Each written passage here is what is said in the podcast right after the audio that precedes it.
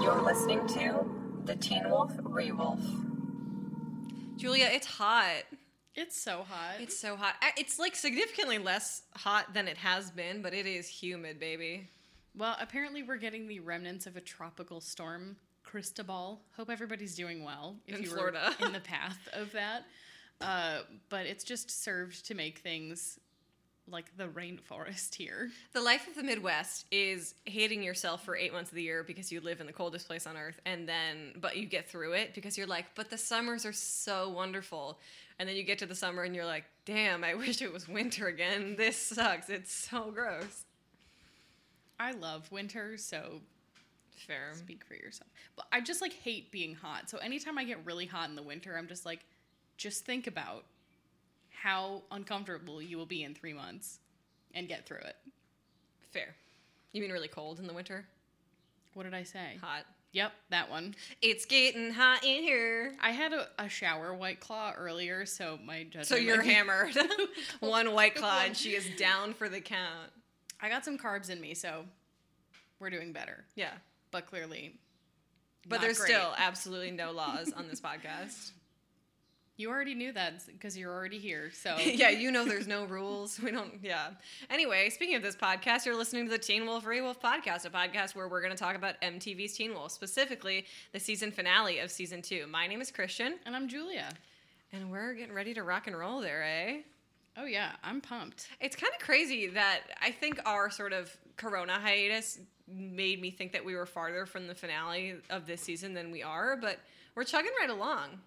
Yeah, it's interesting because I feel like uh, had Corona not come into our lives, we'd be well Into season into three. season three at this point. Um, so it feels a little bit like a setback, but I kind of also can't believe we're at the season two finale.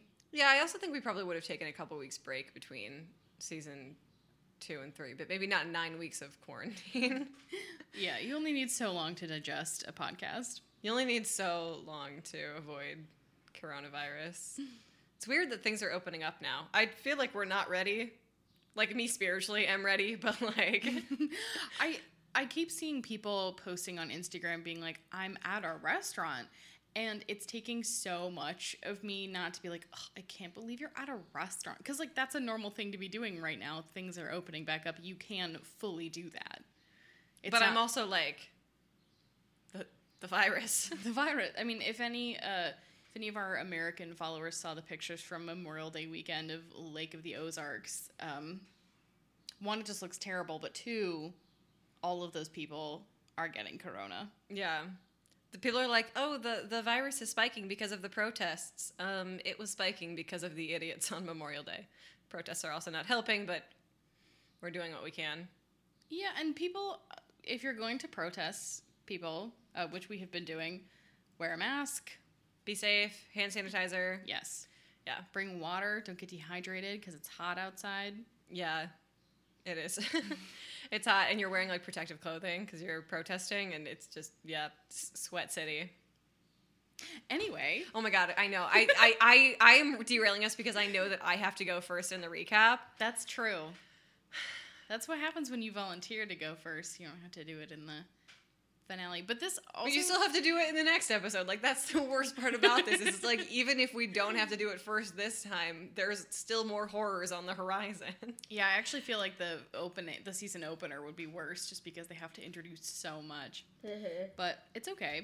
Um let me get my handy dandy timer out. Before we uh, get into that, I do want to note that uh, this episode is called Master Plan, and it was written by Jeff Davis and Andy Cohen and directed by both Tim Andrew and Russell Mulcahy. Whoa, Double whammy. double whammy of, of some of our favorite guys there. So yeah.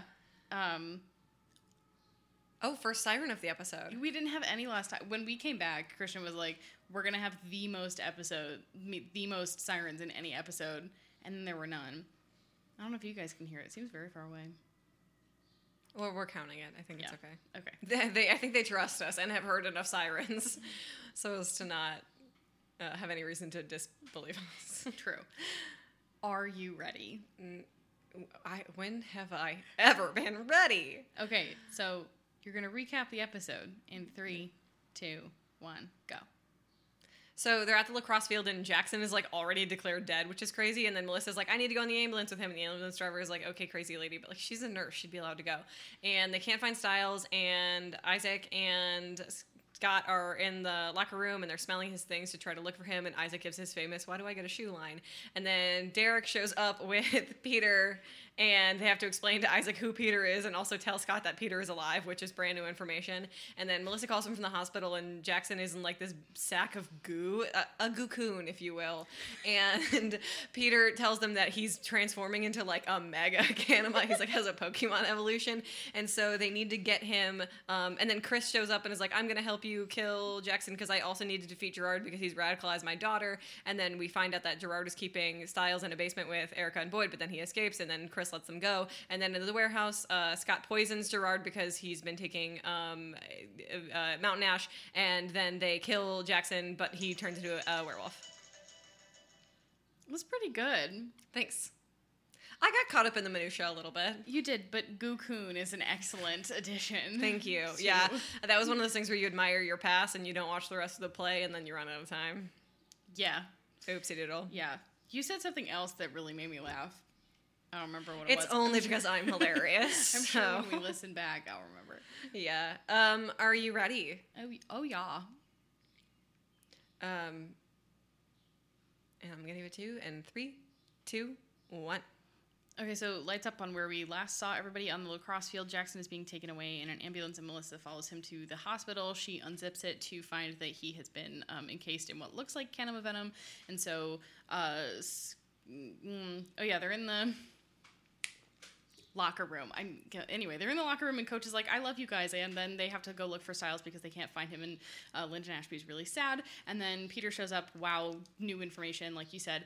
Um, and then Allison is just kind of generally being the worst. We find out that Stiles is being held in the Argent basement with Erica and Boyd, and then um, Chris is like, "This is morally repugnant," and decides to let them go.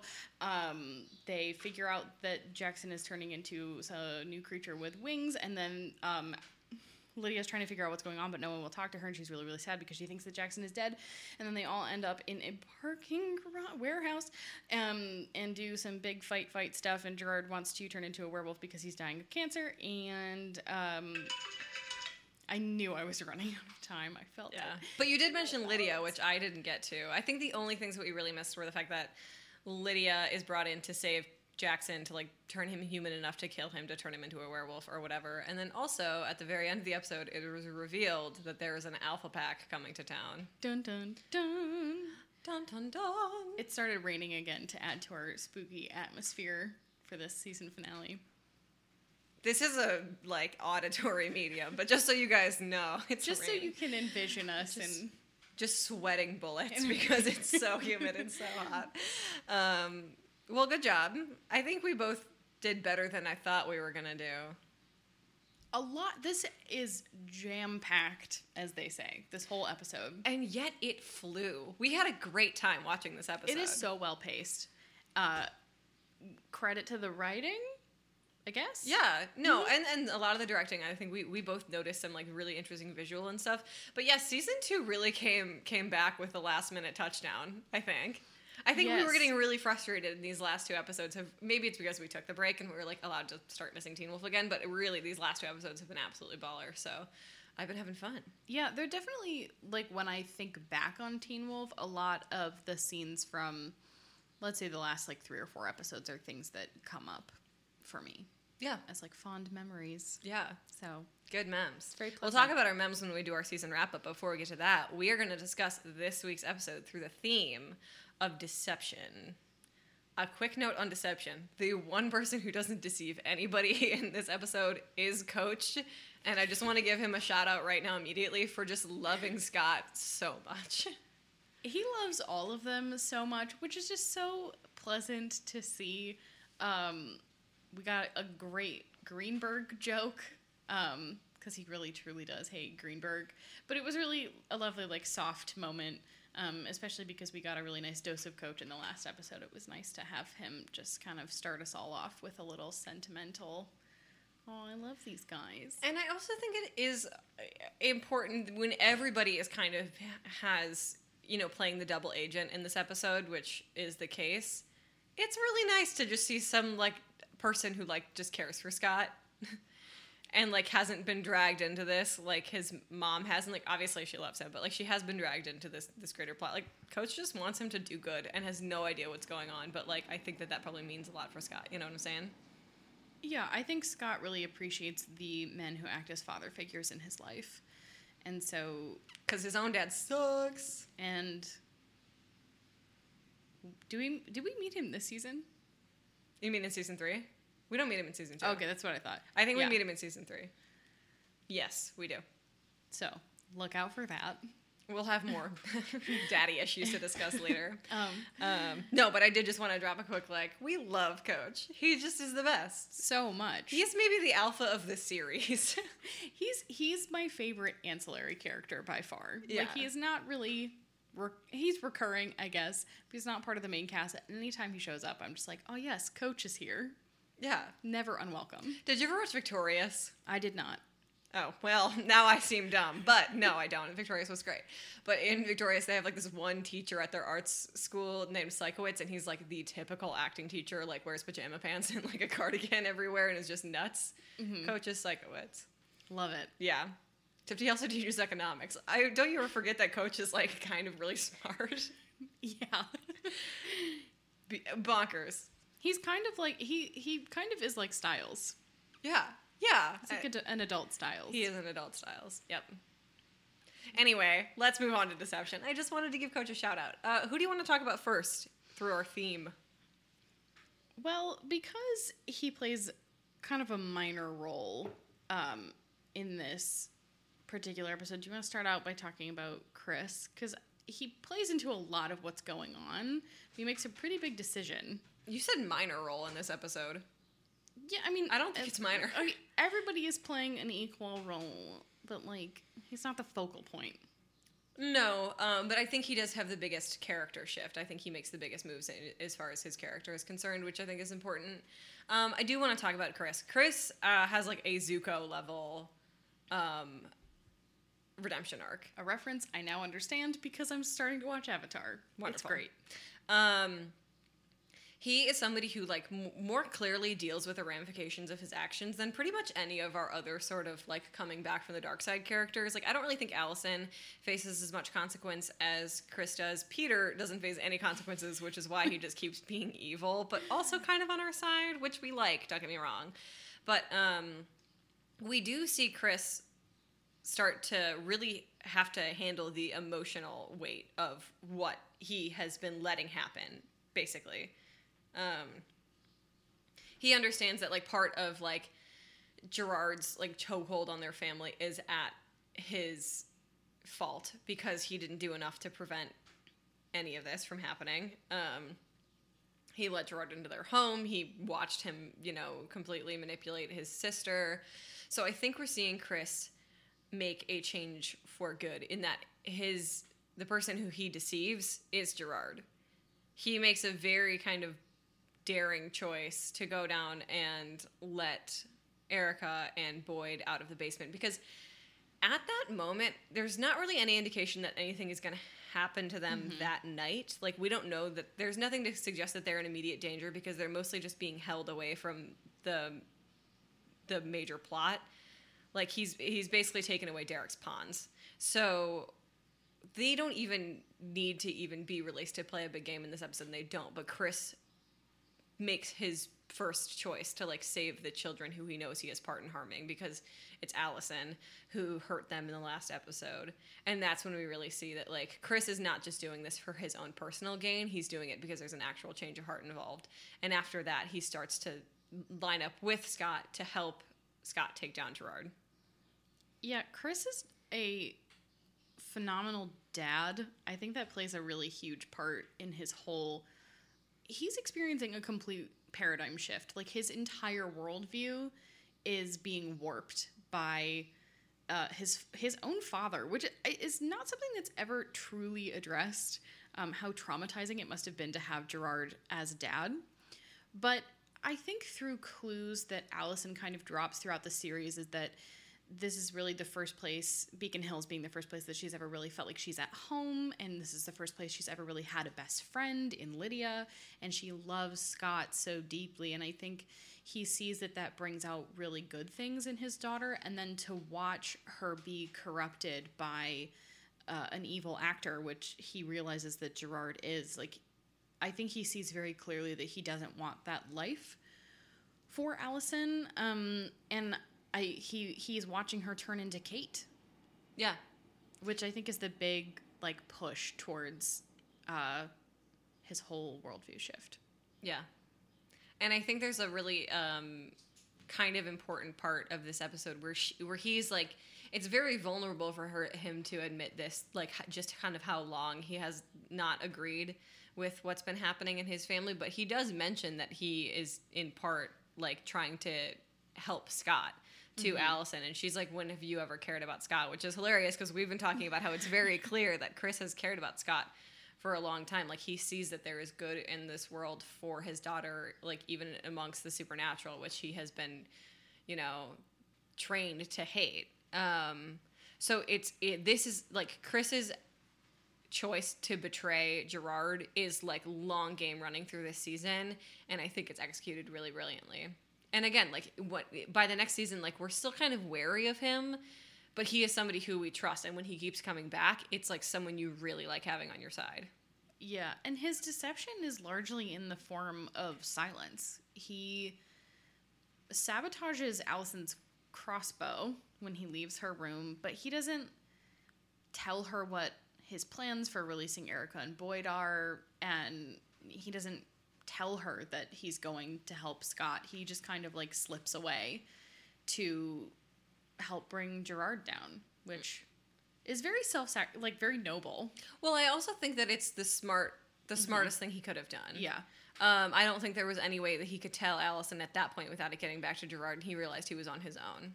Which is very sad. And to have to sort of betray your daughter to save her is, I think, a really interesting dynamic. Yes. Um Yeah, that's it. It's very emotional. This whole episode was like very kind of heavy. It is, yeah. And it's funny for an episode where nobody dies, which is atypical of Teen Wolf, actually, especially as far as season finales go. It is, it, it weighs very, very much so. Um, do you want to just talk about Allison pretty quickly? Yes.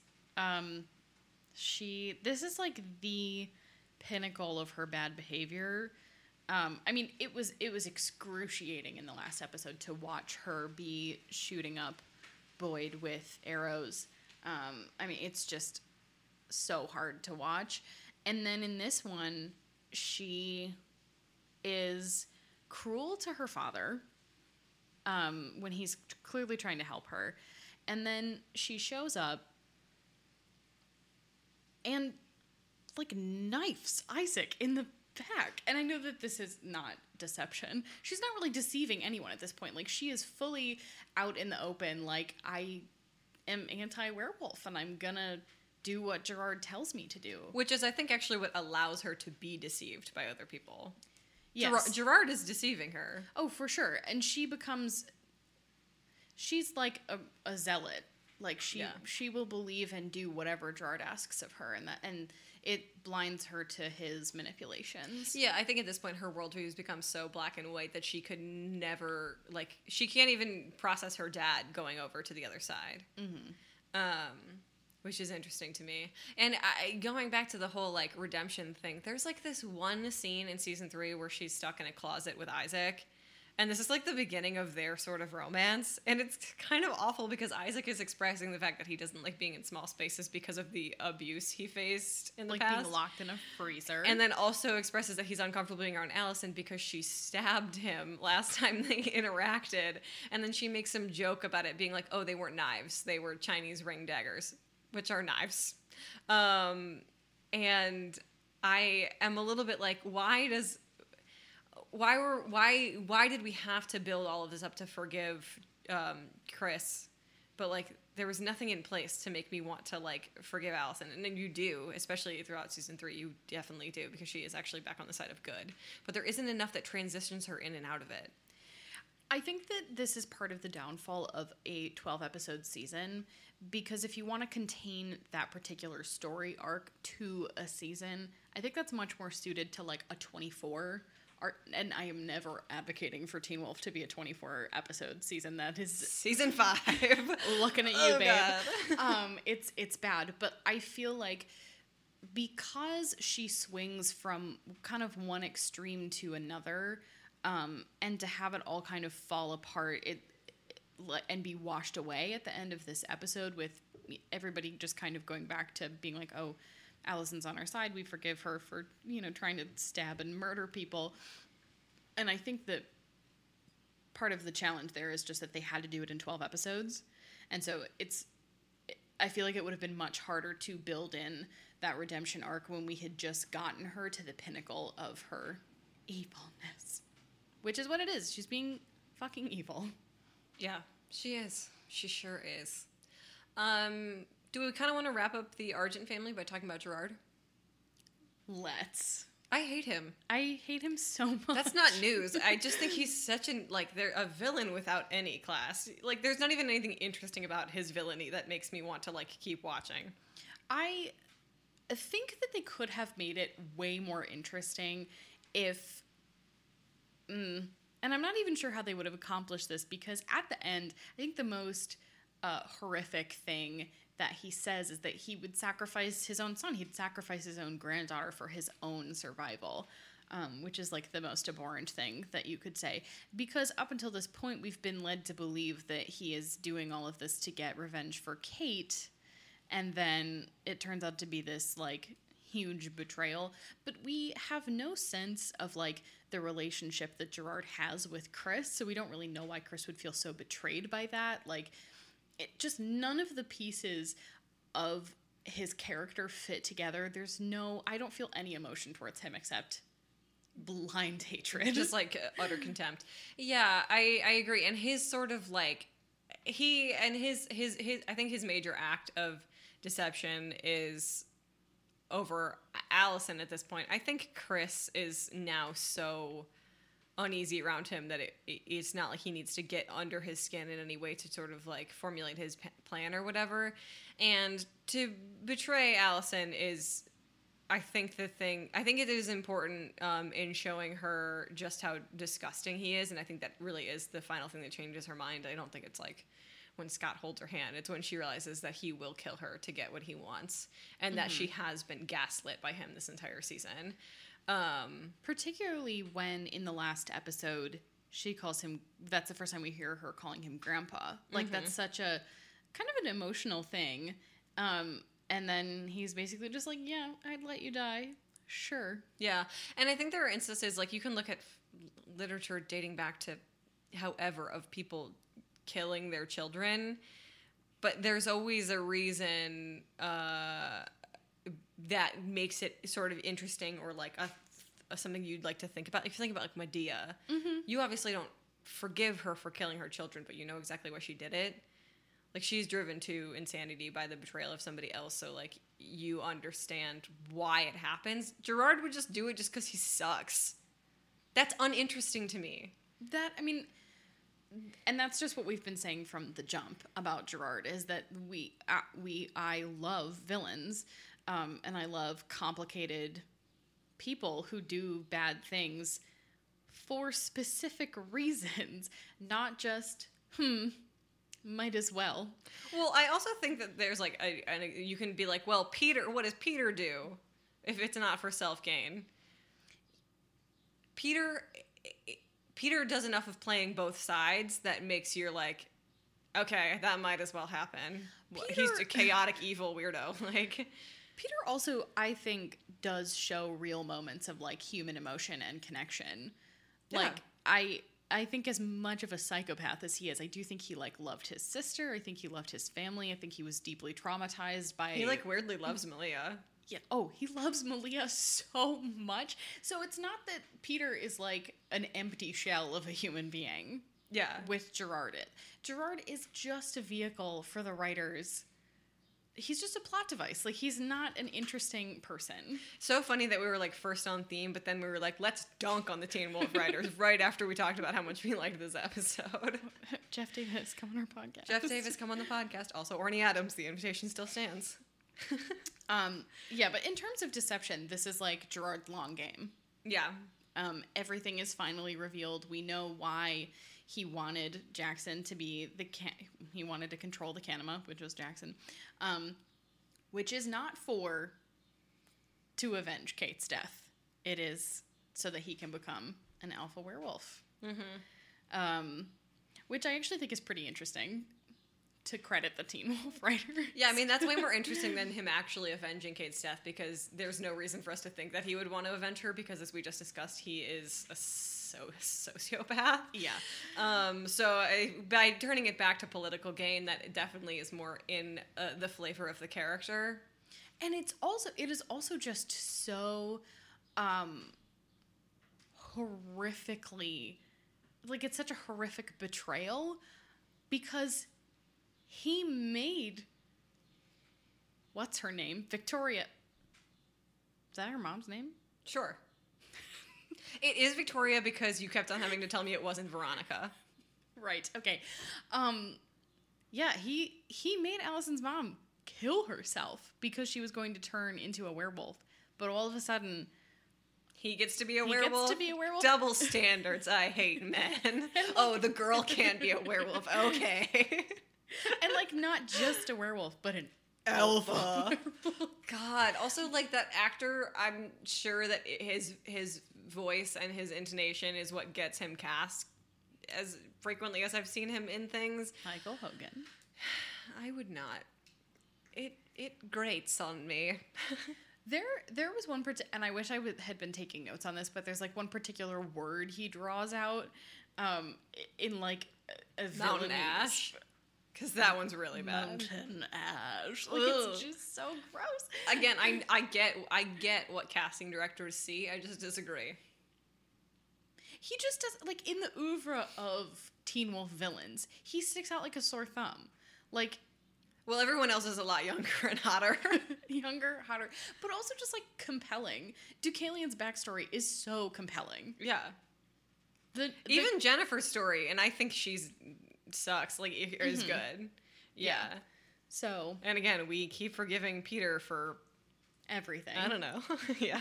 being the worst human But being. also he's great. he yeah. is great. Okay, should we stop shitting on Gerard? I feel like we're I feel like we've exhausted the point. It's just important guys- to us that you you guys know that he sucks. You know how we feel. Yeah. Let's do it. Let's talk about who do you want to talk about next? Scott. Scott. Scott plays the biggest deception of the episode. Yeah. All right. So. the So the Teen Wolf writers were like, for a quick five seconds, Scott McCall is no longer the dumbest motherfucker on this planet. I have so many. I have so many issues with this plot device. I am just thinking about him doing like switching the pills and like running this plan, but then also eating a hunk of wasabi because he thinks it's guacamole in season three. I'm like, this shit don't add up. There are so so many things that don't add up. First of all, this is not about deception. I just like I have Okay, some but go issues. ahead. I have some issues. Like how did how did Scott find a replica of the pill case? Because I feel like this is a family that fucking loves like Allison has to like make her own bullet or like make her own arrow thing, and I feel like there are probably little boxes. Women love to collect little boxes. The women of the Argent family had to have had like a special little box or a special little pill box that he would have been carrying him around. So the I do love little boxes. women love little boxes. they're Someone- fun. I like putting stuff in them. Someone tweeted that the other day and was like, the best advice that my dad ever gave to me was that like women love little boxes. We do. I I'm thinking about all the little boxes that are like around us right now. I love it. Yes, to put our bobby pins in. but but my point is that like how on earth could Scott have found an exact replica of the pill case and also that entire confrontation at the um at the sheriff's station was first of all one whole villain ago and two yeah because remember Matt uh, Oh yeah. and so like several days ago, if not a week, there's not enough pills in there. Like he's clearly popping more than one a day. how was Scott continuously getting them to him? You know what's a weird thing about cancer in television shows and movies? Is the people who secretly have cancer always do like a handful of pills as if they're not supposed to be taking like Chemo, a radiation. designated amount Yeah. of pills to go with their chemo and radiation. Weird. And they're all the same pill. That's what's weird. Yeah, he'd be taking a shitload of stuff. Yeah. yes. Um, Some Percocet. but okay, let's let's give Scott like the benefit of the doubt. like let's say like this is in character Let's or suspend our something. belief. yeah. Um, I think um, this is kind of great. I love that Scott still gets to be the hero at the end of the season, where you think that he might not be able to. And he pulls it off without Stiles' help, as far as we know. Yes. Um, and like he did it all by himself. Oh my God, good boy. no, I'm like I'm very proud of him.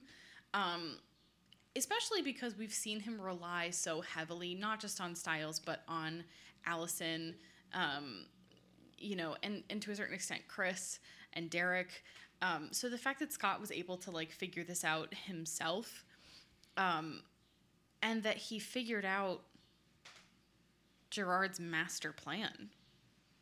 That is very interesting to me. That is too. Um, but I think there are seeds, and I also think that at this point, like going back to our, like our theme of deception, Scott has been betrayed by so many people in so many various ways. At this point, there really is no trust, and I think he knew that there was no other way to accomplish this without keeping his cards right to his chest. Like nobody was allowed in, even Stiles. Like you know, you saw Stiles was kidnapped by Gerard. What if he had tortured him to get that information out of him? Like, I think it was really in Scott's best interest to keep it a secret. But I, I, if we want to talk about like, we do understand how he reaches that conclusion.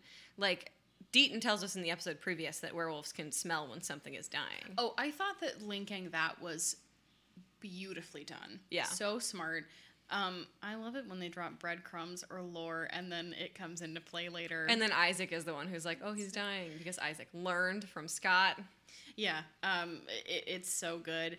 And the fact that he collaborated with Deaton on it, like he was the only other person. Um, I mean, it was just so smart all around. I know, Um, which is good for the writers and bad for the character.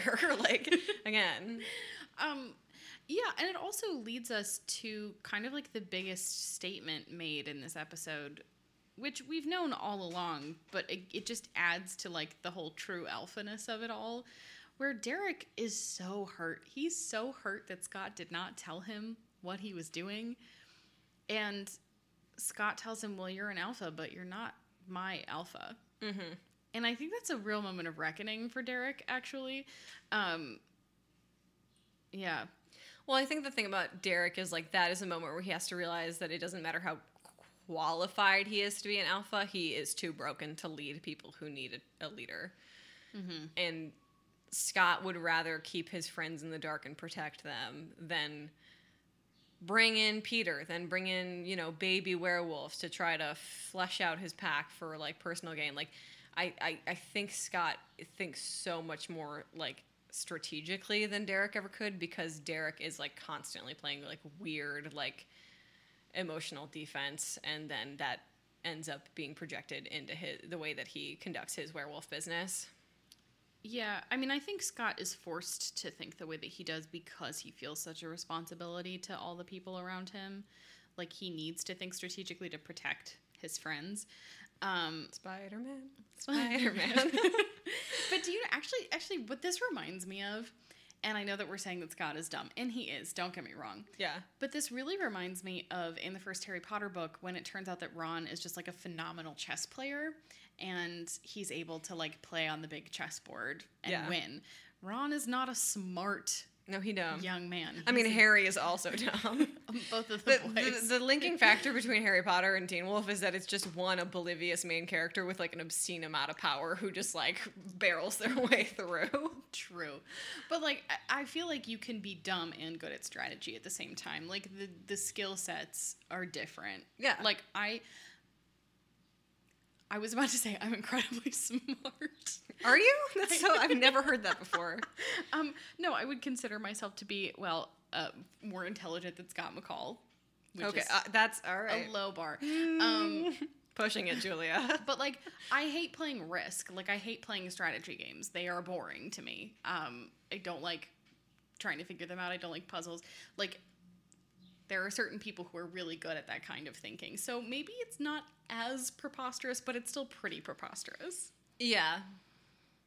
Or maybe he's been deceiving us this whole time. But again, he does eat a giant hunk of wasabi in the next season, Maybe thinking it's guacamole. It's just acting like a dum dum. Maybe.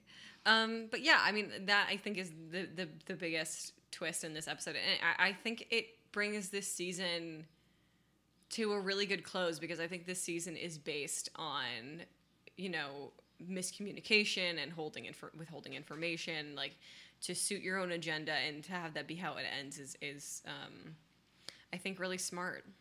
And it also kind of um, flips season one on its head a little bit, where uh, Scott has all the knowledge versus other people who like know way more than he does. Mm-hmm. Um, in the end of season two, he is the one holding all the cards, Yeah, which is cool. yeah. We see him rising to the occasion of his power. Nice, as as all people with power should do. Yep. Rise to your max potential. Yep.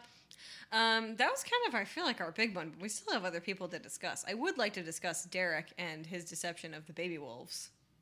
Uh, yeah. It's again, it's like dropped into the last like five seconds of this episode. Well, not like the last minute. That an alpha pack is coming to town, and Derek knew about it, and that's why he was trying to build his pack.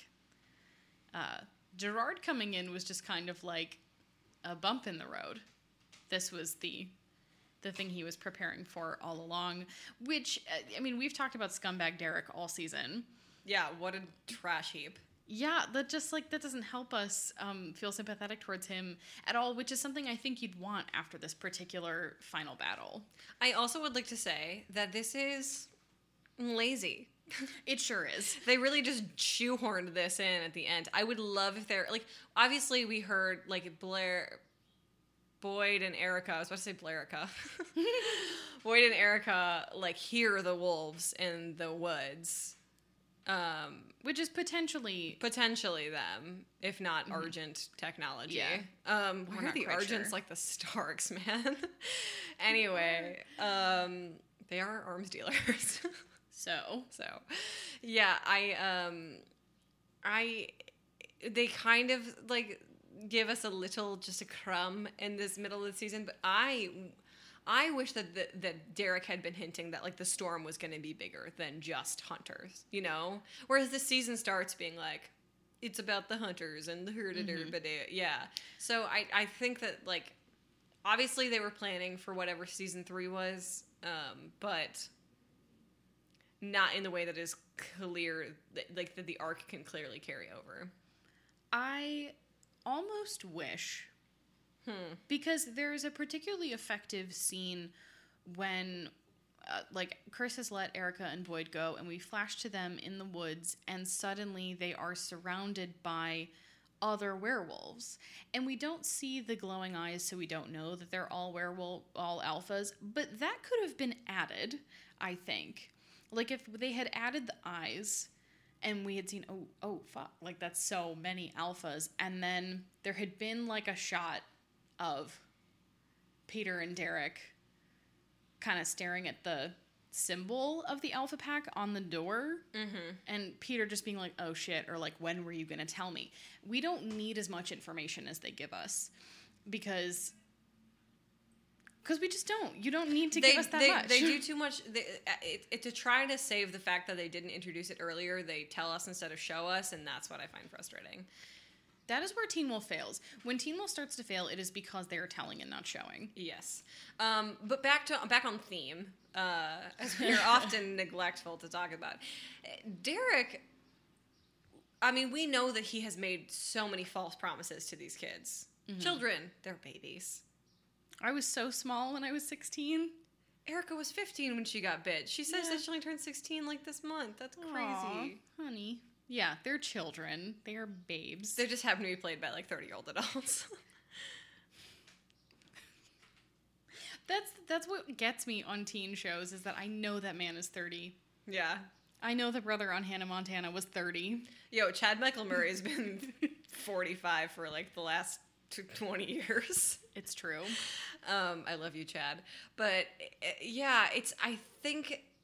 I think it's annoying to try to, to shove that in the end, shove this in the end of the episode, but it also is very kind of like it congruent with what Derek has done to these kids. He deceives them in a big way. He has he at the bare minimum tells them that they're in danger and barely lets them know that this is going to be what it is. Um, and that frustrates me. And you're right. It's all just scumbag Derek. What a scumbag. I, I think we the only reason why we might need that is to further push Isaac towards Scott. Yeah, which I appreciate. Yeah, we love the Scott Isaac dynamic. Love it. But um the dece- well it also just fe- it feels like an afterthought. It feels like they could have been dropping more hints in the season. Um, and I might be wrong, but I feel like at one point Derek is like, it's not just hunters out there or something, or like it's not just other werewolves. Like he was kind of hinting that the Argents are not the only problem, but I think it reads like he's talking about the Kanima. It's very weird. I agree. I don't like it. No, he sucks. Peter actually does the least amount of deceiving in this episode next to Coach, and uh, that is crazy out of character as well. I would I will say that I appreciate the consistency of the fact that like Peter can't really fight right now because he's newly raised from the dead. Uh, so he just stays kind of hidden during the final fight until Jackson has been taken down and he's able to swoop in and get, take credit like a man. um, Ugh, truly. yeah, I. But that is where Peter succeeds in villainy. Like it's not strength. It oh, is- it's oh yeah, it's so funny. I wish. I feel like Peter isn't as a big part of the like Nogitsune season as he should be because I think that that would be the Nogitsune's like ultimate rival is Peter. Yeah, the narcissism involved in both of them. They're just tricksters. They're both tricksters. Yeah. Um, and Peter really just comes in clutch of being the man who repeats your point but louder in class. True. I do um I love that we saw a return of uh, Peter's laptop. Mm-hmm. It's just like People are yelling out our window. They must have opinions on Teen Wolf. people guys this morning we woke up at 7 a.m to people jackhammering on our street the entire building was shaking I was about to start protesting for a totally different reason. it was awful It was really horrendous. Um, but yeah, I, I, I, um, I also wonder if Derek has kept from Peter that the Alpha Pack is coming. Because it kind of seems like Peter seeing the symbol on the door is the first time Peter is aware of this. But that i mean peter knows what the symbol means so Yeah. But it, Peter can know what the symbol means and not know that they're here, like in town. yeah but i well we're here, think- we're alphas, and we are new in town. think about the fact that Peter was the alpha for a while. I Oh, feel yeah. like he must have known. I feel like in his head, um, Peter's got a In your really big, head. um, Peter's got a really big murder board in his head, Yeah. Trying to connect all the pieces. I'm sure that had his throat not been slashed at the end of the season, he might have known. He might have. Well, and also because we know that Talia and Deucalion interacted, so Peter would know. Mm-hmm. Okay, I'll give you that one. Should we move into Stiles and his dad and Lydia to end up our dis- end our discussions on deception? Because Stiles kind of plays the more emotional deceptions in this episode, He's a big fat liar. but he does it to protect his dad. Everybody is trying to protect somebody in this episode. Yeah. I think. Um, Um, but Stiles lies to his dad about where he gets the bruises because if his dad just thinks it's you know teenage idiots who jumped him in a parking lot, he won't be go out looking for somebody to you know arrest or some mm-hmm. like to try to seek vengeance in any way because if he did he might stumble upon in some way what happens at the warehouse and there's no telling that he could have been safe there Yeah, I, well, I also think that part of that is because Stiles, if Stiles told his dad the truth, he'd have to tell him why Gerard kidnapped him, and like that is a slippery slope to telling the sheriff about literally everything else. And I think Stiles has seen the way that Mama McCall reacted initially and doesn't want to go through that with his dad. And also, there's that fierce protectiveness of his dad, where he's already lost one parent. He could not handle the pain of losing another one. Well, I also think Stiles has in this season seen what his how his dad reacts to getting things wrong or having missed things in a case because his dad is like really uh, impacted by his work and like his um, duty to protect people. Wow, I wish all police were like that. Oh my fucking god. Anyway, um, ACAB people. ACAB. um, and I think he knows that if he found out that there was so much he couldn't do, it would be really, it would really weigh on him. And it does. We see it in the next season when he's, he finally finds out, he brings out all of his old case files and like sees what he missed. Yeah. Um, so he's not only protecting his dad physically, it's also emotionally, and he also deceives Lydia. By telling her the same lie that he told his dad Yep. and and refusing to answer her questions about what's going on because she knows something's wrong Yeah. with Jackson. Um he doesn't even really tell her anything until he realizes that he's going to need her. yeah. Ew. This isn't mm, doesn't really fall into deception, but I think that he's incredibly vulnerable with Lydia being in his room um, because she's kind of learning uh, or understanding better exactly how he feels about her. Because I think we've talked before about how there's no way that Lydia wouldn't know that Stiles is like completely in love with her. But I think this is the first episode where she truly understands like the depth of that and what it means to him like Yeah. what she means to him because I think maybe in her mind it's just like a superficial attraction, but there's no hiding it in that particular scene. Yeah, I also think um is that the first girl that's ever sat on his bed? Possibly. Yeah. Almost certainly. And that would be big and, and weird and especially in that moment where you have so much other stuff going on. But yeah, Stiles Stiles' acts of deception are, are definitely in um uh, um a much more melancholic vein. Like it's he's he doesn't actually have a major point in the in the big battle except for hitting Jackson with the jeep. Um, he's he he is doing that in in a way to try to keep the people he loves as safe as possible. Well, and we were talking about that I think in the last episode or one of the episodes this season where Stiles is talking about he can't do the things that Scott does and he feels really powerless. And I think that he's kind of falling into the the depression that that brings that he can't there are parts of Scott's life that he's not that he can't fully understand anymore. He can't fully be helpful anymore. Um and he must just feel so beat. He's also literally been like physically beaten. Yeah, by old man strength. Embarrassing.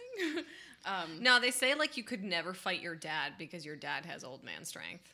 yeah, it, it's just I don't remember where that came from, but I feel like that's a common iterated fact of like you couldn't do it. it's sad all around. It is sad. It is. There, is there a happy note we can end on? Who's de- who was deceived for good? No, but well, because if you deceive someone for good, it's like a surprise birthday party. It's not like I don't want you to die. I think. That's well, I do think sad. Stiles did deceive them for good. No, you're right. Um, but I think that kind of wraps up our our uh, top our conversation on deception. Do you want to move into Q's and O's? Yeah. Do you have questions? I'm not 100 percent sure that I do. Um, okay, why isn't Derek paralyzed when Jackson like puts him up on his pike of claws?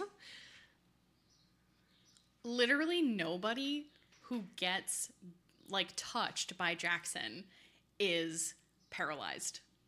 Nobody. Is that just what happens in his Pokemon evolution into the big Kanima? Possibly, like if you are the big Kanima, you don't need the venom anymore. But that just seems deeply inconsistent. And he's also like covered in goo at the beginning of this episode, so it doesn't make any sense. Yeah, he's covered in the venom. Or maybe he grody. extruded all of the venom in his cocoon. Oh, maybe that's how you transform. Mm. Teen Wolf writers, We have questions. Give us the book now. Come on. Just come and Show talk to us. please. Yes, come on.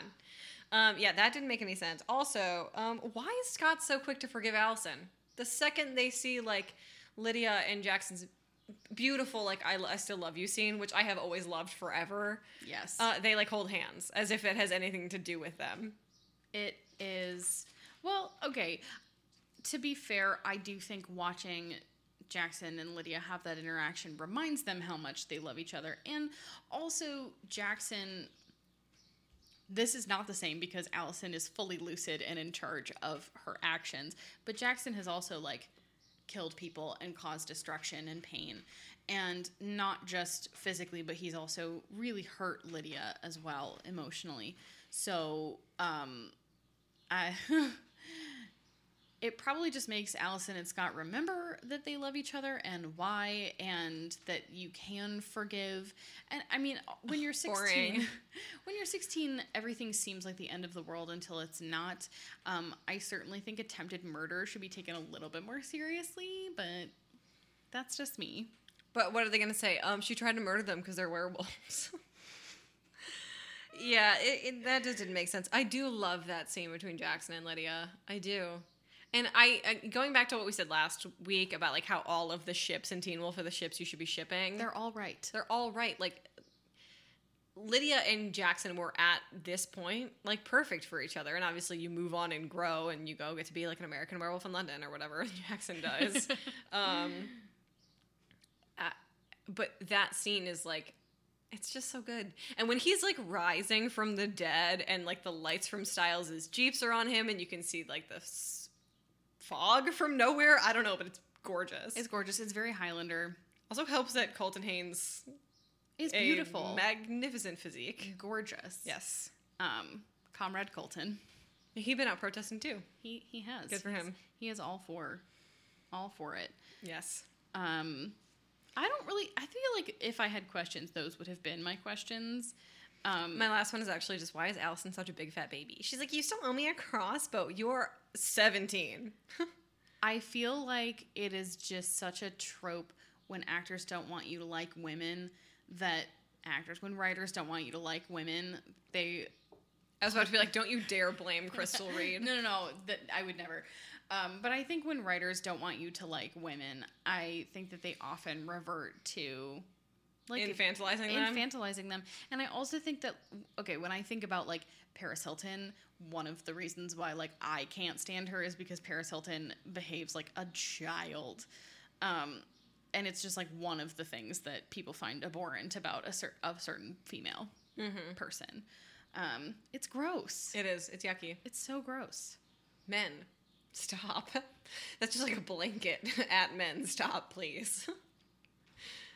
Please. Please. um, that wraps up my questions. I didn't really have a lot because I think when you have a finale, it's like the sort of wrap up. Like everything at that point should be explained. Um, do you have any O's you'd like to share? Oh my god, so many. Yeah, I'm looking at your notes. Yeah. Uh, well, a lot of these are just um, stuff I wanted to bring up kind of when we were talking about the theme. But um, I think that this is the last appearance, possibly, of the four legged running. and Really? And it was so. It was very. There was a backflip. Ah, classic Teen Wolf. because previously, when you see the four legged running, they're kind of like in the woods, crashing through trees, making a lot of noise. It's kind of dark, but like full on, Derek is backlit, running through an empty parking lot, and it's just so absurd. It's so absurd. And I don't know if it's just because Tyler Hoechlin's legs are really long and he's got a short I don't know if that was him doing it. Maybe not. Who, whoever was doing the You ever you ever see those horse girls like not horse girls like No, me. I what mean like the horse about. girls who like do horse jumping. Yes, That's what it looks like. me. Yeah. Oh, okay. You showed that to me. Um, it's, because that would only you would have to be a horse girl to see those horse girls. so that's how you make it there. But it's legitimately terrible. It's Yeah. like, and it goes on for so long.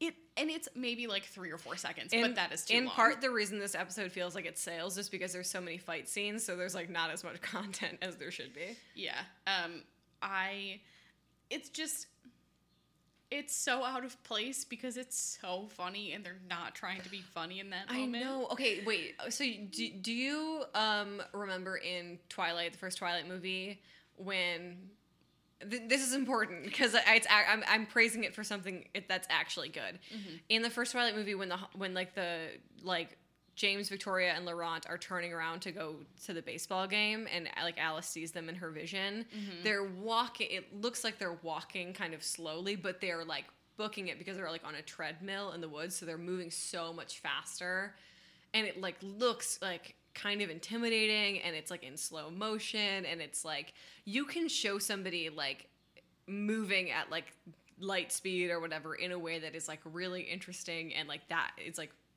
right after the baseball scene, which is like the best scene in Twilight. And then I look at Teen Wolf Wolf running, and I'm like, just make them have super speed. Just make them have super speed. Because people just do that. People do that. You know, like it's been done in movies. Yeah, It's been like Twilight was just the example I thought of. We could pull it from anything. Well, no, but the, like the vampires in Buffy have super speed. Like eh, it's so it's so absurd looking. And for a show that like is not that absurd. Siren. That'd be Siren number 3, folks. if you're counting along at home, I know I'm taking a, ca- a tally here. Um just adding that to the official record. Yeah, it just looks cuckoo banana bread. Like, let's just leave it at that. The running is dumb. It's so awful. Um, I really, really love the trope of uh, when Oh, this is a serious siren. it's coming down our street this Oh, time. okay. That's how we know it's from the fire department. You're doing a great job.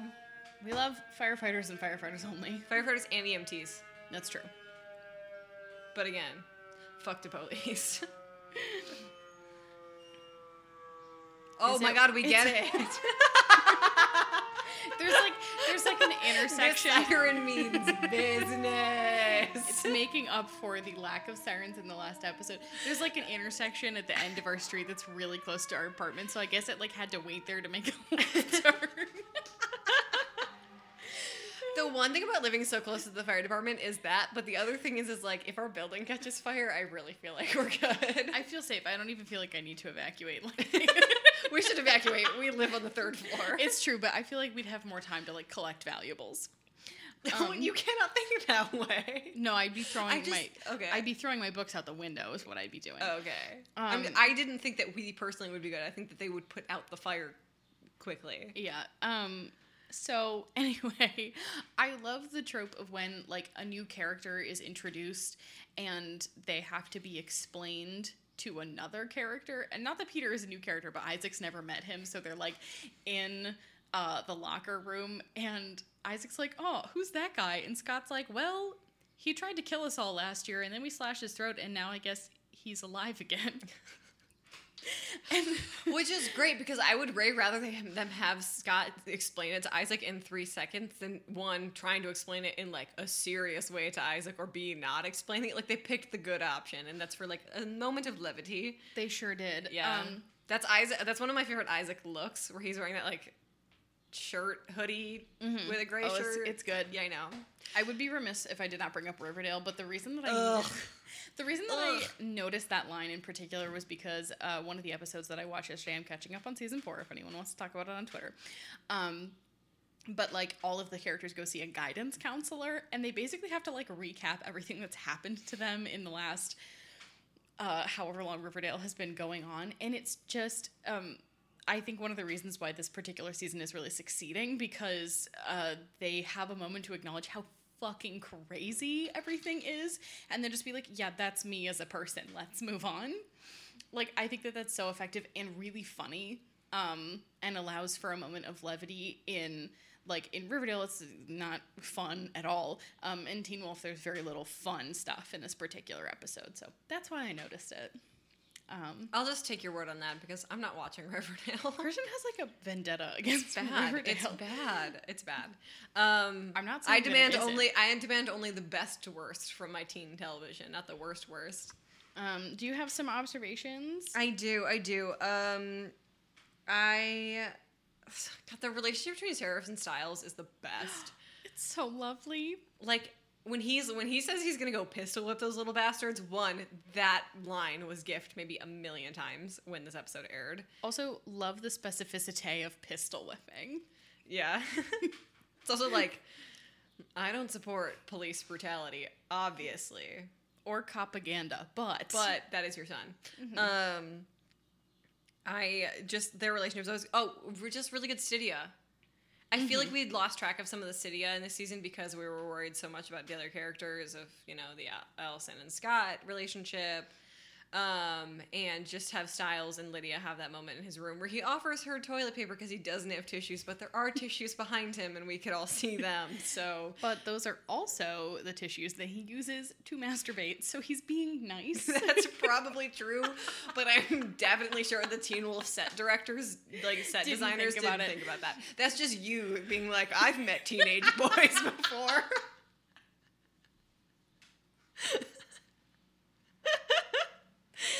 Gonna go back and look if there's like a bottle of lotion next to it.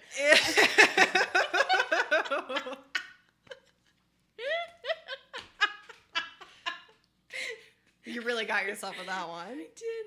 I did. Um, no, no, I just love Stiles and Lydia. I love that he bought her so many birthday presents. Including a flat Flat screen TV in a time where you had to specify whether or not your TV was flat because it was 2012. Um, it was very emotional, and when he was talking about what happens when people die, it's not that the people die; it's that people get left behind. Yeah, because that's like so from the heart, like because Yeah. of his mom, and he was just like, I think from really any other character that would have been like really preachy, but because you know that it's coming Yeah. from Stiles' own personal experience, and it's so especially after we've just seen him, his dad say that he's gonna pistol whip some kids, like just some teenagers, and he's like, and he points to his face and he's like, "Do you think this was meant to hurt me?" Like, no, of course I wasn't. Yeah, it was meant to So hurt smart. Everybody else, He's Um, brilliant. Uh, the Teen Wolf theme played at during the fight, which was Yes. like lit. I love hearing my ringtone. I literally checked my phone when it happened. Every once in a while, when Christian's phone is not on silent, it will go off, and I have a moment. Um, okay, two more obs. Um, one, they keep referring to Allison as like a prize for this, and I'm like, Gross. it's so gross. And I think that like, I think that that is coming from Gerard. Like, I think Gerard is the one who's like, she's a prize, and, like she can be your prize, Scott, because he doesn't understand that Scott's like women are people. I think he miscalculates what Scott feels for Allison. yeah, I also think he miscalculates how S- Scott feels about like other humans and women. Like, And also Derek, because he's like gonna kill Derek, and Scott's like, I'm not about to let that happen. yeah. Because he loves Derek. He does. Scott loves everybody. Mm-hmm. Um, but he like he keeps like he's like the ultimate prize at Allison, but Scott's like, you can't win people. That's not how this works. That's so like outdated Mm-hmm. and weird. And my last observation is like there's a very interesting sort of especially we were talking about the locker room scene with Isaac and, and uh, Peter and Derek and Scott, but this happens a lot with Scott and um, Isaac, and I think in part it is because Daniel Sharman is about five inches taller than the rest of the cast. Mm-hmm. He always ends up behind Scott, and he always ends up making himself a lot smaller to sort of fit in Scott's space in both a protective stance, but also in a stance where he is being protected. And I think that physicality like really strengthens the idea that like Isaac is in Scott's pack right now.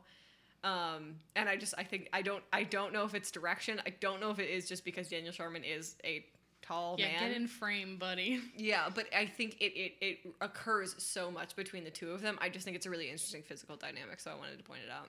I would I would agree. Um I have one more oh, but I think I'm gonna save it for us talking about the whole season. Okay. Um, do we want to do our Wolf of the Week and our uh, pack stats now, and then move into our season talk? Sure. Um oh I wanna say gorgeous cinematography on this whole thing. Gorge. This Beautiful. whole this whole episode was beautiful. Yeah. Um Christian, who is your Wolf of the Week? Do you want of stats first? Oh, yeah, I guess. Um, okay, so we had 10 eyes. This might be a little low. Um, I was trying to count during the final battle, but uh, once the eyes activate, um, If anyone else is counting along with the pack stats, you have too much time on your hands, and please don't correct us. um, four claws, mm. some Kanima claws, some werewolf claws, um, two shirts. I think they were both Jackson. Yeah, this is not. So this would be a one. weird. Uh, well, three if you count the flashback between him and Lydia, but that's also still Jackson. Okay, so Or one, like she's wearing a tank top that doesn't cover her bra. And it's like if she was just in a bra, I'd actually feel less weird about this. so one person was shirtless, in three instances. Instances, yeah. Um, we had one ad, Macy's. Again, this would be a weird episode for there to be a lot of ads. Um, and uh, Chris brings his car, and I think this is like the first time we don't get like a close up on the car logo. But we know it's a Chevy. We know it's a Chevy. Um, and then finally, there have been three sirens so far during this episode. Yeah, who's to say how it will end? Do you want to give your uh, Wolf of the Week? Your Alpha of the Week? No, I, mm, my alpha of the week is Lydia. Cool. Yeah, I mean, she definitely is the. because I think that uh, Scott is great. He did an awesome job. I'm so proud of him. But also, their ass would be grass if Lydia had not turned Jackson back into uh, a werewolf by loving him. So I love when the answer is love. the answer should always be love. Love is infinite. We can make as much of it as we need. Twitches. Ugh. Man, I love Twitches. Um, yeah, I love and I love when the answer is love. Who's your alpha of the week? I've been thinking about it. Yeah, you're rubbing your chin. I can tell it's. No, I just have a zit. Oh. um, Do tell. My alpha of the week is Chris. I think it takes so much strength to betray like the people who have you know kept you safe um and to betray your child in their best interest is is a crazy thing to do. And i think it took an exceptional amount of strength from chris. And i think he has such a good redemption arc that we're about to see in season three that i think it should be chris. Yeah, he gave up his whole worldview. He did. Because he got new information and he learned. as we all should. Yes. as everyone should be doing and should have been doing but especially right now. Ding. ding. Um should we talk about the season as a whole oh my gosh Not a not Someone- a siren, but someone with a huge penis. some I, I learning that you had to get your car um like Specially made. made to make that noise was like wow men are just so sad Just like put a fucking muffler on your car. It's not hard. pathetic anyway Yeah. um been a lot of dick jokes on this episode we're feeling it it's the end of season two it's hot out we're you know stuck inside I had a white claw. oh singular white claw Um, but yeah, because this is a season finale. we're gonna wrap up the season for you guys a little bit. Mm-hmm. So, uh, a little bit like how we do our bonus episodes. Our first question is, what works about this season, Julia? I really like that there are two villains. Um, I love misdirection. Um, I think that Matt is just like a shitty villain, but I liked the concept of it. They had to have two shitty villains to make up for the fact that there wasn't just one good one. Yeah, um, yes. Um, I thought a lot of the cinematography in this whole season. I thought everything was really well shot, um, to the point where there were like several episodes where we commented on it. Specifically, the pool episode, Lydia's party, um, the last one, and this one. Mm-hmm. I think are really beautifully shot. Russell Mulcahy just comes in and he like slam dunks. Um, yeah, I think that that really works. I think the cast is really comfortable with one another, and that shows. Um, Yeah, I think the first season is very they they're all so much even physically older, and it's just by a year or so when they filmed this. Um, but they're all have fallen right into like where their roles are. They're you know when Tyler Posey and Dylan O'Brien were cast, they were nineteen. yeah, These were like young guys. Um, and it's funny because we can sit here and be like, why do they cast 25 year olds as high schoolers? It's because more often than not, high schoolers are not equipped to be playing high schoolers. Like, that challenge is really hard, even for the best high school actors to live up to. Um, so uh, they were so young, flying by the seat of their pants. Everyone was just kind of running around with their hair on fire, and it does feel like everybody sat so comfortably back on their heels to do this uh, to do this season. I yeah, I would agree. Um, and particularly with the addition of so many cast members um, who are there for a lot of it, because I feel like it's just the core 4 five in the first season, and then you add Erica and Boyd. You add quite a lot more Derek. Yeah, so I- I think that it all it all really works. Those are the things that come to mind for me first. Um, the music is banging as always, but that's just MTV. So Mm-hmm. Yeah. You know, I think Daniel Sharman went to RADA interesting. or maybe LAMDA. One of the, I think he did actually go to the one of the big British acting schools. I'm not sure. Maybe I just made that up because I like him. Well, why don't you talk about what you think worked, and I'll look it up.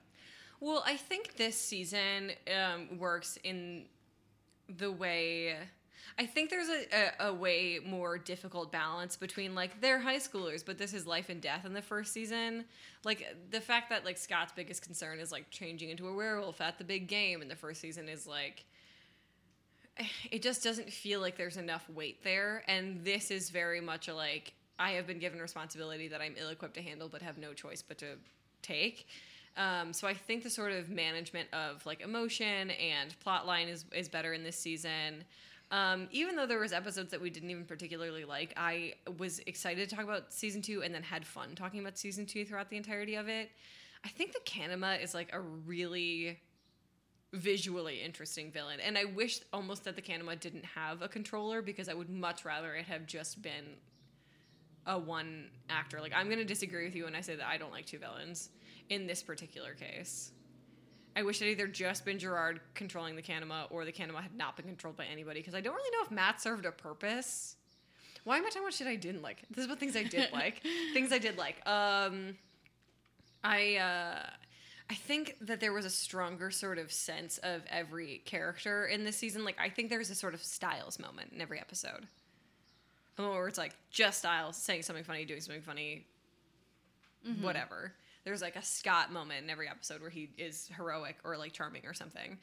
Um, I think that was more fleshed out, and I think the biggest kind of rock solid thing about this season is how well it carries on from season one. Because I think we're about to experience a big disconnect between season two and season 3 The budget changed, they shift location, the characters look different, the you know the scope of Teen Wolf gets a lot bigger. The production value goes up Yeah. by so much. Yeah. The first two seasons are very much interconnected, and they are able to hold on such a strong through line. Yeah. Yeah. Yeah. Um, he did go to LAMDA. He did go to LAMDA. Okay, yeah. He did. Uh, yeah, I I would agree with you on on a lot of that. I, the thing about that I was talking before about like having um, a 24 episode arc like a lot of TV shows, um, maybe a two villain would work better in that scenario, which is why season five fails. But um, I, I I liked the misdirection of Matt. I don't particularly think the execution of it worked out very well, and I didn't find his story super compelling. Um, but I I appreciated that we knew Gerard was evil from the jump, but it like took a while to get to his his master plan, if you will. I liked that. Um, but yeah, that's. I love Teen Wolf. I just love Teen Wolf. love Teen Wolf. It's funny. Maybe I should start a podcast. What an idea! What a That's concept. brilliant. Yeah. Um. But season two is good. You know, it. I, I even think as much as we shit on the writers, I think the writers came into the sort of Teen Wolf universe in season 2 Yeah, I, I think it's very interesting to watch the progression through the end of season three because four is fine, and then five, it just goes completely off the rails. Like, I think there's a very logical progression of understanding what kind of show they're making, understanding what kind of actors they're working with from three, from one into 3 mm-hmm. And I appreciate seeing that evolution. Yeah. I think what's so important about six is that it went back to the formula re- of return to one. form. Yeah. Yeah, well, when we were talking about interesting villains, like you have the Dread Doctors who kind of have a backstory but are just annoying. They're just Mostly, like, at least the Dread Doctors have, like, aesthetic. yeah, they're steampunk, but like the ghost cowboys don't really speak ever. You don't really know. They, they don't have like a personal agenda, but they're so interesting. They're so good. they're so interesting. Maybe it's because they don't talk. Maybe it's because they only last for one season and their plot line is good. Ooh, Ooh, burn. um, do you want to wa- do you want to talk about what doesn't really work in this season? Sure. I I mean, Go for it. I feel like we talked about a lot. I think sometimes the writing can be really lazy. We've complained a lot about being told and not shown what's going on. Um, certain characters do things that are really out of character. I know we were just talking about um, how people are kind of settling in, but um, you know, there's still there's still room to play. Like again, they did not have a normal full 22, 24 episode season to begin with, so like they're still trying certain things out. Um, like a lot of what Melissa McCall says when she finds out that Scott is a werewolf, like it's just so weird. And then the fact that everybody just forgives Allison, um, you know, I. Mm. Who was it who's like, I didn't have time to write a short letter, so I wrote a long one? I don't know. That sounds very familiar, but I am think sure. it's Oscar. Wilde, but I'm not giving anybody That credit. sounds very much like Oscar Wilde. Yeah. I think when you look at prestige drama, so stuff you're seeing on, you know, HBO and whatever, those seasons are almost always only about 13 episodes long, like Teen Wolf. It depends. I feel like I feel like What's a- now What's a Game of Thrones season? very short, but also the budget on that is astronomical. Okay, but a season of Mad Men was only 12 episodes. Was it? I always thought it was kind of No. longer. Every prestige drama will only ever be about 12 episodes. There's nothing that's going to reach like the 24 Hmm. unless it's like a prestige sitcom or something, like a 30 minute number. But right now, the things that are really good are being put out in minisode format or in, like miniseries format. Um, and Teen Wolf only really had that time slot, but had the sort of um, challenge of trying to fit a show that has a 24 episode arc into a 12 episode arc. And I think that is where we see those major problems. Yeah, I would agree. You couldn't fit a CW show on HBO. No, you certainly could not. Um, I I think my biggest gripe with this season is the casting of Gerard and also Gerard as like a villain in general. I don't really want to comment on that guy's acting. Um, It's not even like commenting on his acting in particular. I just like I understand what they were going for. Yeah, I just don't think I was just going it- to say I understand exactly why he was cast. I understand why he's doing what he's doing. I just think that when you have a show that is sort of built on like sort of it is so crazy to me that this show is like so um, committed to like explaining like gray morality and like having villains that have all of you know these deep motivations. He's unmotivated by anything that we would find suitable like emotion or like trauma. Um, and he also doesn't have anything that would redeem him in any way to the side of good. Peter has both of those. Like even like jennifer has both of those the Nogitsune kind of has like a backstory that's based in trauma that would make us understand understand it's a trickster spirit, like whatever. Uh, Deucalion, you mentioned. Um, I just don't. Under, yeah, I think that he and then when he comes back, it sucks. Like you're like, fuck. I thought we got rid of this asshole. Yeah. I think part of the major flaw here is the fact that Kate was such an irredeemably awful person and he comes ostensibly to avenge her death. Like that's what we're told. And so it's this guy you hate defending a woman you hate with no redeemable qualities. How are you going to get a positive out ex- experience out of that? Yeah, he sucks. Hmm. Do you want to move into what you are excited for? I am If we're talking about season three, man, we are pumped. We are pumped. I am I am super super excited because I remember when I was watching this for the first time like I was on board. I cared a lot. Season 3 really was what um made me acknowledge how good Teen Wolf is um and how talented a lot of the people working on it are. Um there's so many interesting things that get introduced and actually something that I wanted to comment on about what I liked about this season which also impacts kind of how I feel about going forward. I think that having Scott and Allison break up is one of the smartest things that the show ever did. Oh yes, brilliant, perfect, love it. So good. It allows for them to explore time as friends. It's really unexpected for a teen drama like that. Usually it's like a will they or won't they situation um, with romance, and you already have that with Stiles and Lydia, so it makes perfect sense to have um, Allison and Scott break up. And then you have both of their relationships with Isaac, which I find really interesting in the upcoming seasons and it allows you to introduce more more players. Like I think that that was such such a smart choice. I agree. And I also think it allows them both to grow so much more as characters apart. Mm-hmm. Um, yeah, I'm looking. I'm really looking forward to season three. I think it's so smart, and it's like really aesthetically pleasing. I think that that also season three is when people stopped looking at Teen Wolf as being like, oh, it's the MTV show, and started looking at it being like, oh, Teen Wolf is good. Mm-hmm. And I don't mean in the prestige drama way, obviously, but in the way that people could look at it and be like, I understand what people are seeing there. Like this is producing really good children, children's like young adult content.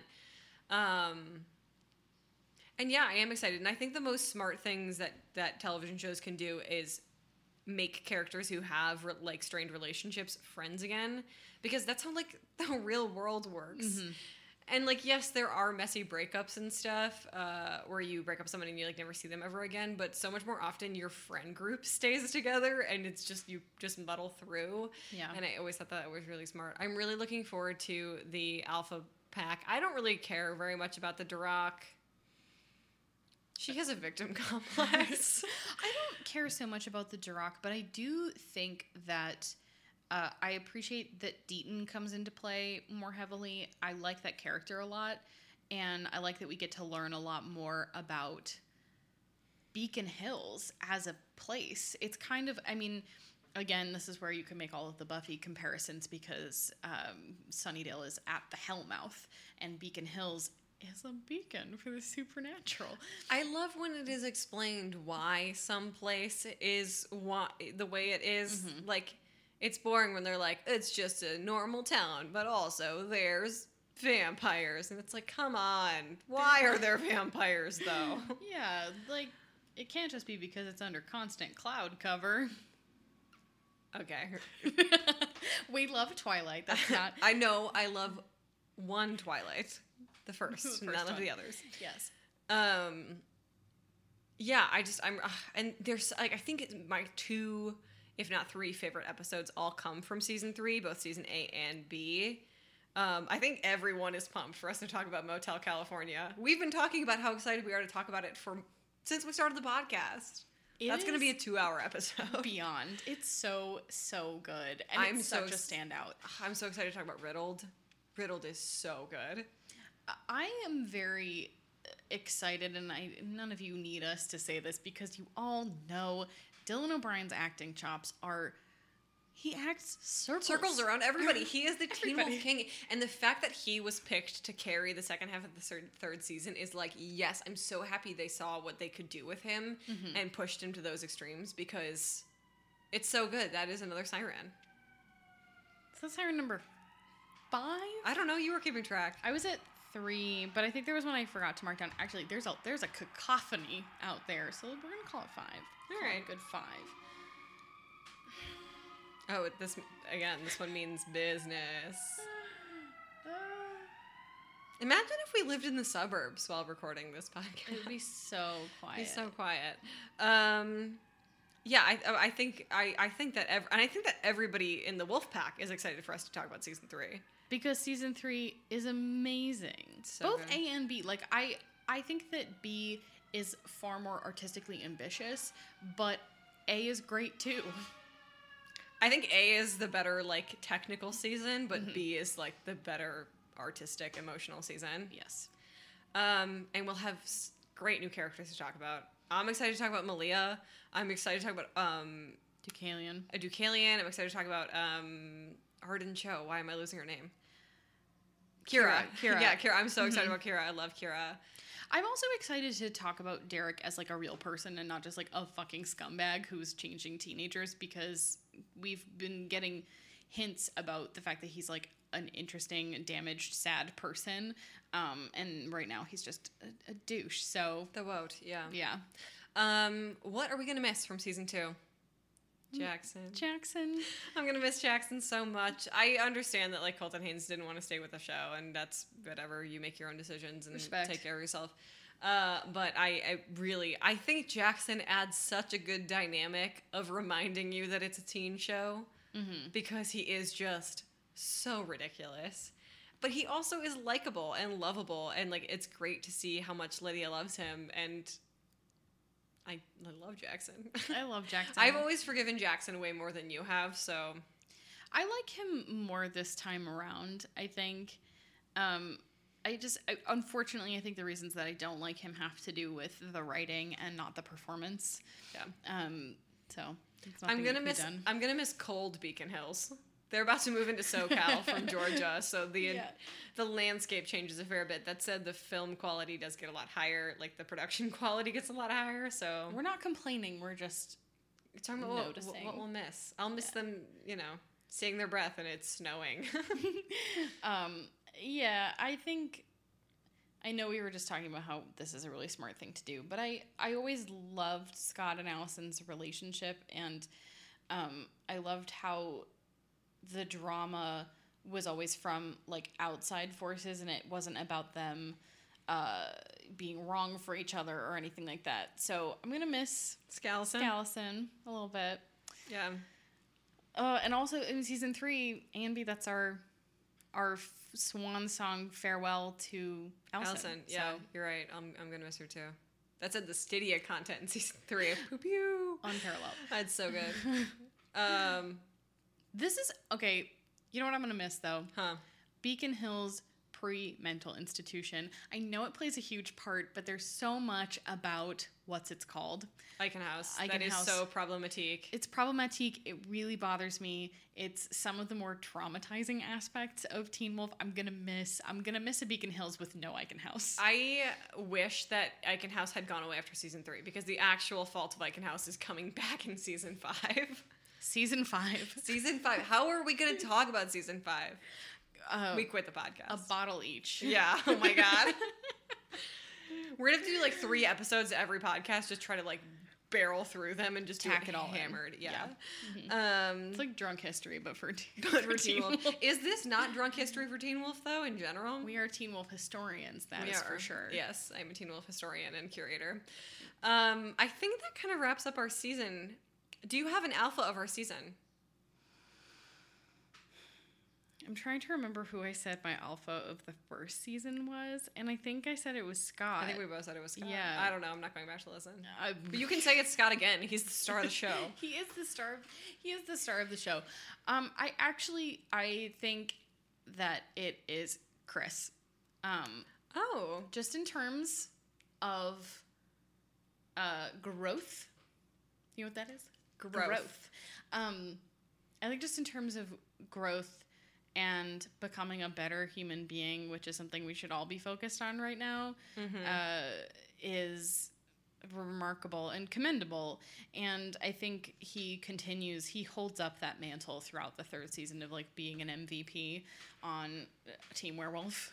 Um, I and I think, like you said when we were talking about Alpha of the Week, like it takes tremendous strength to decide that you're going to disavow what your entire family works and stands for. Mm-hmm. So, which is what I think a lot of people are doing these days shout out to all of you. who have disowned or been disowned by your family because they're racist. We're your family now. We're your family. I'm your mom. Julia's your other mom. That's true. I was gonna be like, uh, yeah, I, I would be the dad, but no, just your other mom. you do kill the bugs in the apartment. I do, I do. But I open the jars, so who's the real dad? Come on. Yeah, if you have roommates, um, Teen Wolf listeners, let us know which one of you kills the bugs and which one of you opens the jars. Very important scientific research. Yes. Kristen- Especially if your roommate is the same gender as you. Yes. Um, Who's your alpha of the season?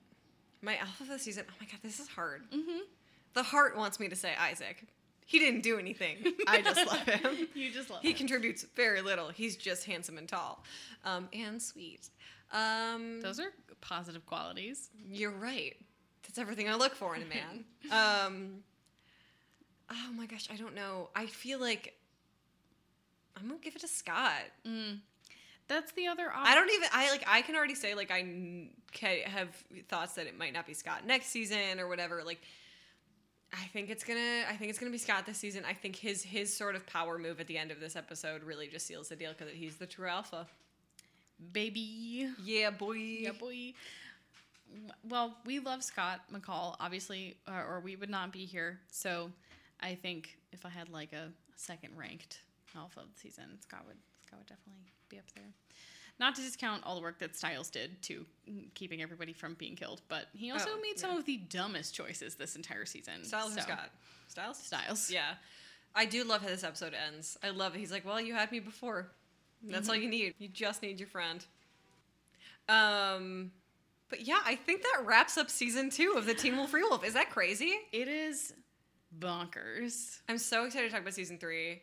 We're not even really going to take a break, but we do have a very special bonus episode planned for next week or this coming week. It's going to come out in the interim. And it's a bonus episode that you are either excited for or excited to have us stop talking about. Uh, and that's all I'll say about it. But I'm very pumped for the next bonus episode. If you enjoyed this episode of the Teen Wolf Rewolf, I hope that you guys follow us on Twitter at Teen Wolf underscore Rewolf. It's also our Instagram handle, and from there you can follow our personal Twitters and Instagrams. So you can keep up to date with our Teen Wolf Rewolf news. We're also on Tumblr at Teen Wolf Rewolf.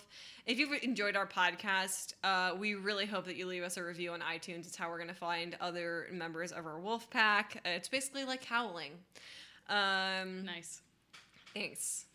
Uh, we're going to leave more donation links to other Black Lives Matter and um, racial justice charities in the description of this episode and also on Twitter. And we hope that you donate if you have the funds. And if not, we hope you share them um, because odds are somebody on your timeline has the funds. Uh, and other than that, I have been Christian. That has been Julia. And we hope you guys have a wolf of a week. Ah, woo. Ah, woo!